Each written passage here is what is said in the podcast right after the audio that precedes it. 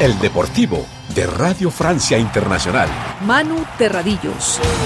Un saludo amigos, es lunes 16 de octubre, sean bienvenidos a una nueva edición del Deportivo de Radio Francia Internacional.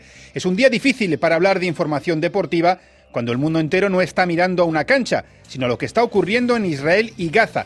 Escucharemos alguna reflexión al respecto desde el mundo del deporte.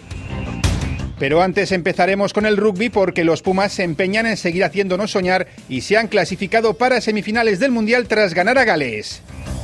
No faltará actualidad deportiva con mucho fútbol de selecciones, tanto en Sudamérica como en Europa. Hablaremos del estado de Messi, de un cristiano que parece que ya empieza a pensar en que su carrera tarde o temprano tocará a su fin y además una entrevista más que interesante. Todos hemos oído hablar de la inteligencia artificial, pero ¿cómo se puede aplicar al mundo del deporte? Hablaremos de ello con un exjugador del Real Madrid, no se lo pierdan.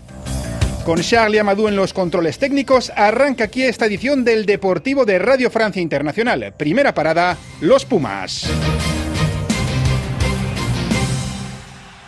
Comenzamos el deportivo con el Mundial de Rugby y felicitando a Argentina, y es que los Pumas se han clasificado por tercera vez en su historia para semifinales de la Copa del Mundo. No eran los favoritos sobre el papel, pero con remontada incluida lograron vencer a Gales 29 a 17 por una plaza en la final, la que sería su primera final, se medirán a Nueva Zelanda el próximo viernes. No sé si ustedes creen en las cábalas, eh, pero la semana pasada entrevistamos a una leyenda de los Pumas, Rimas Álvarez Cairelis, bronce con Argentina en el Mundial de 2007, para hablar de la clasificación a cuartos de final. Así que, por si acaso, esta semana hemos decidido repetir a ver si funciona. Rimas, ¿qué tal? Un saludo. Gracias por atendernos de nuevo. Con mucho gusto, Manuel. La semana pasada, cuando hablamos, te pregunté si Argentina ya había cumplido con los cuartos y tu respuesta yo creo que se resumía en que no, en que con Gales había una oportunidad. Lo han logrado remontada incluida, eh, un partidazo de Argentina, ¿no? La verdad que sí, la verdad, este un partido muy lindo para, para vivirlo ahí, para estar. Eh, y sí, lo, lo, no era, no era simple, pero, pero bueno, han jugado muy bien, bueno, con algunos errores, pero, pero bueno, han puesto mucho, muchas, muchas ganas y, bueno, han logrado esta victoria tan importante. Han hablado los jugadores mucho también del apoyo de los eh, aficionados. Eh, tú estuviste viéndolo allí. Michael Cheika, el, el, seleccionador, llegó a decir tras el partido algo así, tipo, eh, a veces tenía ganas de dejar mi puesto, irme a la grada con ellos, eh, por cómo, cómo se lo estaban pasando, cómo estaban viendo el partido. Eh, bueno, ¿no? es un añadido más eh, el hecho de ver esas gradas eh, teñidas de, de, albiceleste, el apoyo de los aficionados. Sí, la verdad que el espectáculo fue, fue impresionante este, de los dos lados, los galeses con otro tipo de registro de, de sus cantos y todo, pero este, el equipo argentino mismo si éramos, se veía que había menos gente que, que galeses por, una cuestión de cercanía y todo, que me imagino era más fácil para ellos venir este, alentaban y se, se, se hacían sentir este, el apoyo ¿no? para los jugadores. La última vez que hablamos también nos contabas que tu mujer es galesa, que a ver cómo se iba a vivir el partido, ¿no? Con unos hijos animando a uno, los otros animando a otros. ¿Cómo, cómo lo habéis vivido en las gradas? No, no, no, muy bien, muy bien. Este, eh, sí, fuimos con, con, mi mujer y mi hija más chicas, después estaban mis suegros un poco en, otro, en otra parte del estadio, pero, pero no, bien, bueno, ca callado porque bueno, no, no queríamos ver qué pasaba ¿no? hasta, hasta, el final del partido, así que nada, fue, fue, fue bien, este, todavía ahora tengo, tengo oportunidad de, de de cargarla un poco a mi mujer. bueno, por, por, volver un poco ya al, al, rugby en sí, no sé si has notado alguna evolución de, de los Pumas desde que comenzó el, el, torneo con esa derrota con Inglaterra, ahora que se han clasificado y están entre los cuatro mejores del mundo. Sí, yo creo que ya, mismo hasta el partido con Japón se jugaba mejor, pero bueno, con, muchos nervios por, porque eran los partidos este, que, si perdías este, descalificado. Bueno, ya este partido, como que bueno, ya estamos este, algo que, bueno, hay que jugarse todo y bueno, lo que viene va a ser súper duro. Este, yo no, no pude verlo en directo el partido el otro día, pero pero fue muy este, un partido de muy de alto nivel entre, entre los All Blacks y Irlanda, este, así que bueno, eh, bueno, nos fuimos a también a hacer las cosas lo mejor posible sin equivocarse, porque si no, si, si no va a ser muy complicado. Yo creo que aquí ahora podemos repetir el, el, ritual de la pasada entrevista. Yo te digo, bueno, Argentina ya ha cumplido llegando a semifinales y tú me dices que no, que se puede ganar a los All Blacks y, y lo mismo pasa. Lo mismo pasa, lo mismo pasa. ¿eh? No, es un partido ya le han ganado alguna vez, así que nunca se sabe. Muy bien, Rimas, muchas gracias por atender eh, de nuevo la llamada de Radio Francia Internacional y te vuelvo a decir lo mismo, aquí en Radio Francia Internacional seguimos bancando a los Pumas. Dale, un abrazo grande, muchas gracias. La otra semifinal enfrentará a Inglaterra, que derrotó a Fiji contra Sudáfrica, que puso fin a la participación de la anfitriona, Francia. Tiempo ahora para el fútbol, en este caso fútbol internacional. Las competiciones de clubes han parado para dar paso a las selecciones y como les decíamos al principio, el mundo del deporte no es ajeno a lo que está ocurriendo en Gaza y en Israel. De hecho, el partido que tenían que disputar Kosovo e Israel ha sido aplazado por motivos de seguridad. Antes de comenzar a hablar de resultados y demás, me gustaría que escuchasen las declaraciones sobre el conflicto del director técnico de Colombia, Néstor Lorenzo. Esperemos que, las cosas no pasen a mayores, siempre rezamos por la paz del mundo, incluso los muchachos todos los días en la oración. Eh, que hacen antes de entrenamiento piden por, la paz y por el bien de todos. Así que esperemos que se solucione de la manera más leve posible y, definitiva. ¿no? Que, bueno, no, no, entiendo mucho de política, pero, pero sí sé que, hay gente que la está pasando muy mal y espero que esto se, se termine pronto. Independientemente de si ustedes rezan o no, yo creo que ese es el mensaje. Esperemos que se solucione de manera lo más leve posible y pronto. Ahora ya vamos con lo que ha dado de sí la semana futbolística a nivel mundial. Varios partidos de la fase de clasificación de la Comebol para la Copa del Mundo. El resultado más destacado, el empate de Brasil en casa 1-1 ante Venezuela.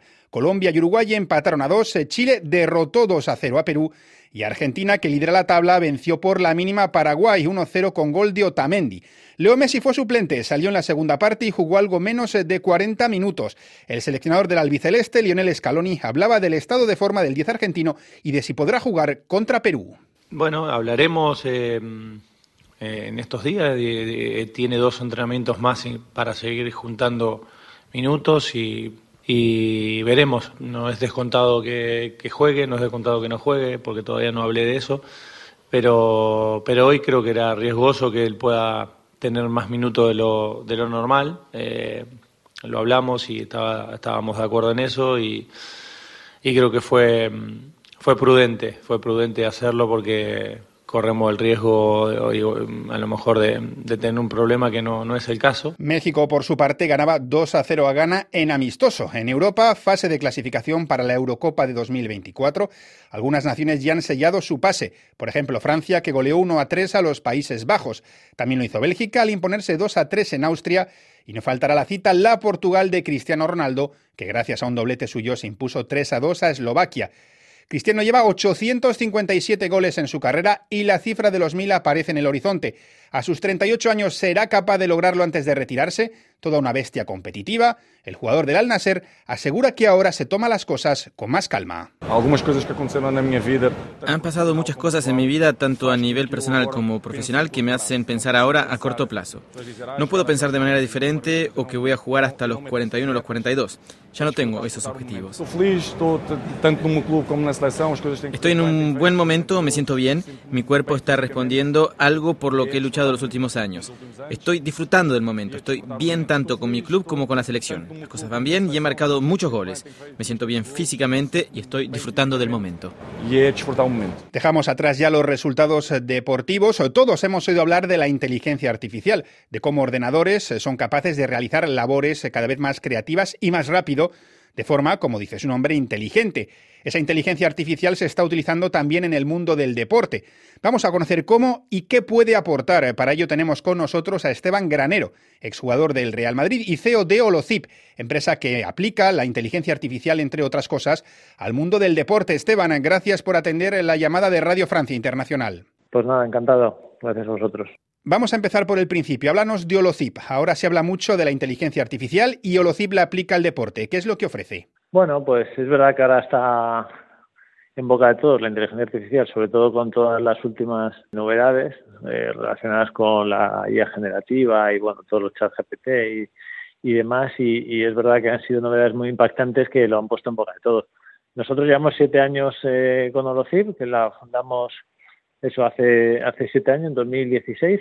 Eh, bueno, la aplicamos principalmente a deporte, pero no solamente a deporte, el 50% de nuestro volumen de negocio es fuera del deporte, es verdad que lo más notorio, lo más mediático, digamos, siempre es el deporte. Y, y a lo que nos dedicamos es a utilizar la inteligencia artificial para, bueno, para analizar, eh, o bien para captar datos, o bien para analizarlos y, y, bueno, pues hacer un análisis más profundo, pasar de lo que es el análisis descriptivo, ¿no? Es decir, eh, coger los datos para ver lo que ha pasado a, los análisis predictivos o prescriptivos, que son pues los relacionados con eh, qué es lo que va a pasar o qué es lo que tengo que hacer yo para que pase lo que yo quiero que pase, ¿no? Pues todo esto. Entonces, en ese sentido, pues la inteligencia artificial es clave para, para hacer ese análisis, para reducir incertidumbre, eh, sobre todo en, en lugares donde la toma de decisión es muy importante, ¿no? Por ejemplo, aplicándolo al mundo del deporte sirve para predecir cómo va a rendir un jugador o cómo sacar el mejor rendimiento de dicho jugador, qué entrenamientos necesita. Bueno, mira, una aplicación muy lineal y muy entendible, muy bajada a tierra, digamos, puede ser, por ejemplo, en, el mercado de fichajes, ¿no? Si tú, eh, como club, como director deportivo, estás pensando en hacer un fichaje, eh, a nivel de datos, a lo que tenías acceso sin inteligencia artificial era ver cuáles eran sus datos los datos que había hecho, ¿no? Eh, con inteligencia artificial, con nuestra inteligencia artificial, lo que tú tienes acceso es a qué datos hará ese jugador el año que viene en tu equipo si lo fichas, ¿no? Que, claro, que cambia mucho, ¿no? Pero, pero realmente responde a la pregunta que tú te estás haciendo, ¿no? Cuando tú vas a, a fichar a un jugador te estás preguntando ese cómo rendirá, ¿no? Cuando venga, ¿no? Pues eso es lo que la inteligencia artificial hace una aproximación eh, mucho más cercana a la realidad que el análisis de datos tradicional. Estamos viendo que la inteligencia artificial avanza a una velocidad tremenda. ¿Crees eh, que se podrá desarrollar hasta tal punto en el que pueda crear modelos de entrenamiento o estrategias para un partido? ¿Crees que se podría llegar a tener un entrenador que sea una inteligencia artificial? Sí, más que un entrenador será un segundo o un tercer entrenador. Ya me entiendes. Lo que lo que buscamos con la inteligencia artificial siempre es en todo aquello que los seres humanos pues somos buenos pero tenemos limitaciones eh, eh, superar algunas de esas limitaciones, algunas de esas barreras, principalmente en temas de cálculo, en temas de, memoria, en temas de, velocidad de análisis y en temas de, objetividad, que es una de las cosas que nosotros, las personas, nunca vamos a tener, pero que se, la podemos pedir a las, a las máquinas, ¿no? todos esos, entre comillas, superpoderes que te da la inteligencia artificial funcionan principalmente bien complementando a, las facultades humanas. ¿no? Y nosotros lo que nos dedicamos es a, hacer herramientas que funcionen bien de la mano de las personas. No estamos buscando suplantar al entrenador o al director deportivo. Estamos buscando eh, hacerles la labor más fácil, reducirles incertidumbre, mejorar sus decisiones. Por simplificarlo un poco, aunque sabemos que es mucho más complejo, es una herramienta que analiza detalles tan pequeños que al ser humano se le escapan o detalles tan grandes, visiones globales que al ser humano o que el ser humano no puede procesar. Al final es un servicio al ser humano, ya sea un entrenador, un director deportivo. Claro, son, son herramientas eh, complementarias a las facultades que ya tenemos y que siguen procedimientos similares. Es decir, el director deportivo cuando va a hacer un fichaje eh, se está imaginando cómo va a rendir ese jugador en su equipo, ¿no? Y, y, esa imaginación pues tiene unas limitaciones porque está basada en un conocimiento del jugador que es limitado, porque él no tiene eh, los siete años de trayectoria del jugador, eh, eh, todas las acciones que ha hecho en todos los momentos del partido y demás, por ejemplo, ¿no?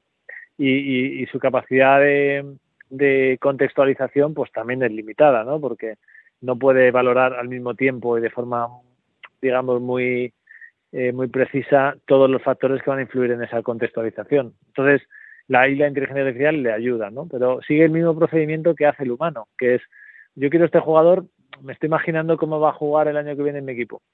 Pues yo me lo puedo imaginar, pero además puedo, decir, puedo preguntarle a una máquina, le puedo pedir a una máquina que se lo imagine también y que me dé su opinión. Y, y, y yo puedo partir de la base que me dice la máquina, ¿no? Que sea una base más cercana a lo que va a ser la realidad que asumir que lo que han hecho antes es lo mismo que lo que van a hacer.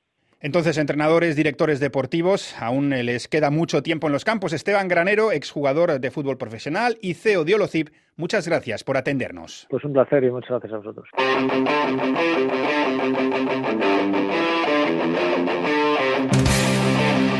Hasta aquí llega esta edición del Deportivo de Radio Francia Internacional. Reciban un saludo de Charlie Amadou en los controles técnicos y de Manu Terradillos al micrófono. Gracias por acompañarnos. Nos vemos la próxima semana.